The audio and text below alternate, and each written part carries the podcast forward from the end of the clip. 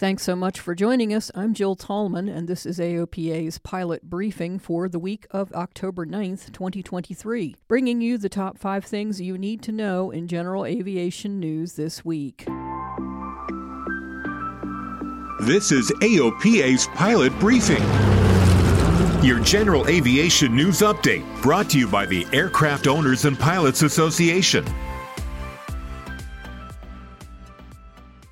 The FAA has extended the deadline to comment on proposed rule changes to modernize aircraft certification. This extension delays the effort by three months to January 22nd, 2024. The new regulations would increase the light sport stall speed to 54 knots and raise the maximum speed to 250 knots and eliminate the current aircraft weight limit of 1,320 pounds. The new regulations also would expand the privileges of sport pilots flying light sport aircraft to include certain commercial operations, such as product demonstrations, and sport pilots would be allowed to fly at night with appropriate instructor endorsements.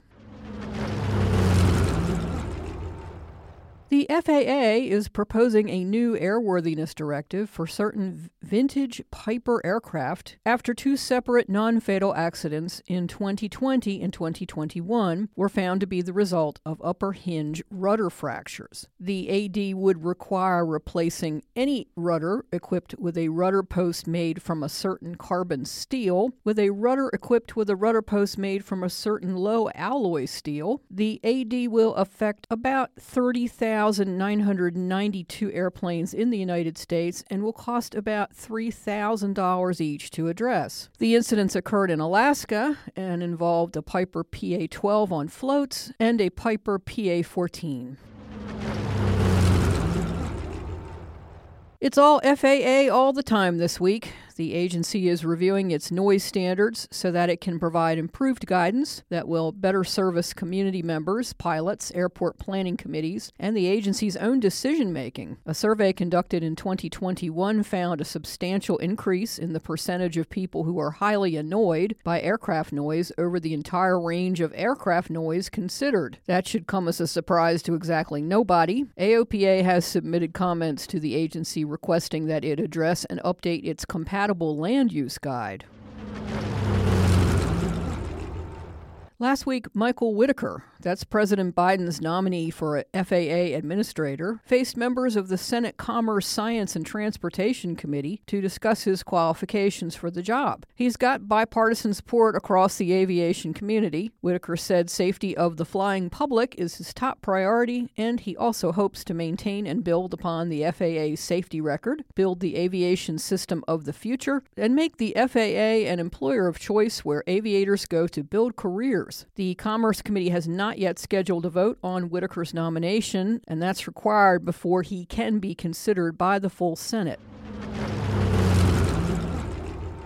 Shall we make it a clean sweep of FAA stories this week? Let's do that. AvWeb is reporting that the FAA has issued conditional approval for the nation's first public use vertiport at Allen C. Perkinson Blackstone Army Airfield in Blackstone, Virginia. Blackstone is a dual use airport for military and civilian operations, but what is a vertiport? Well, that's a facility that will be used to research key aspects of integrating uncrewed aircraft into the national airspace system system. A Virginia company called Navos Air has developed end to end operations based on modifying and designing terminal instrument procedures and en route infrastructure for unmanned aircraft systems aviation and research.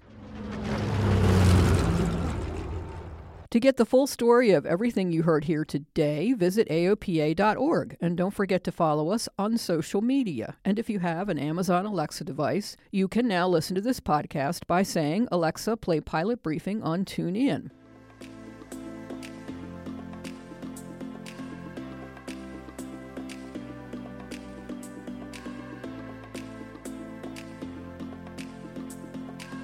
Thanks so much for listening. I'm Jill Tallman. Fly safely, fly often, and I'll talk to you again next week.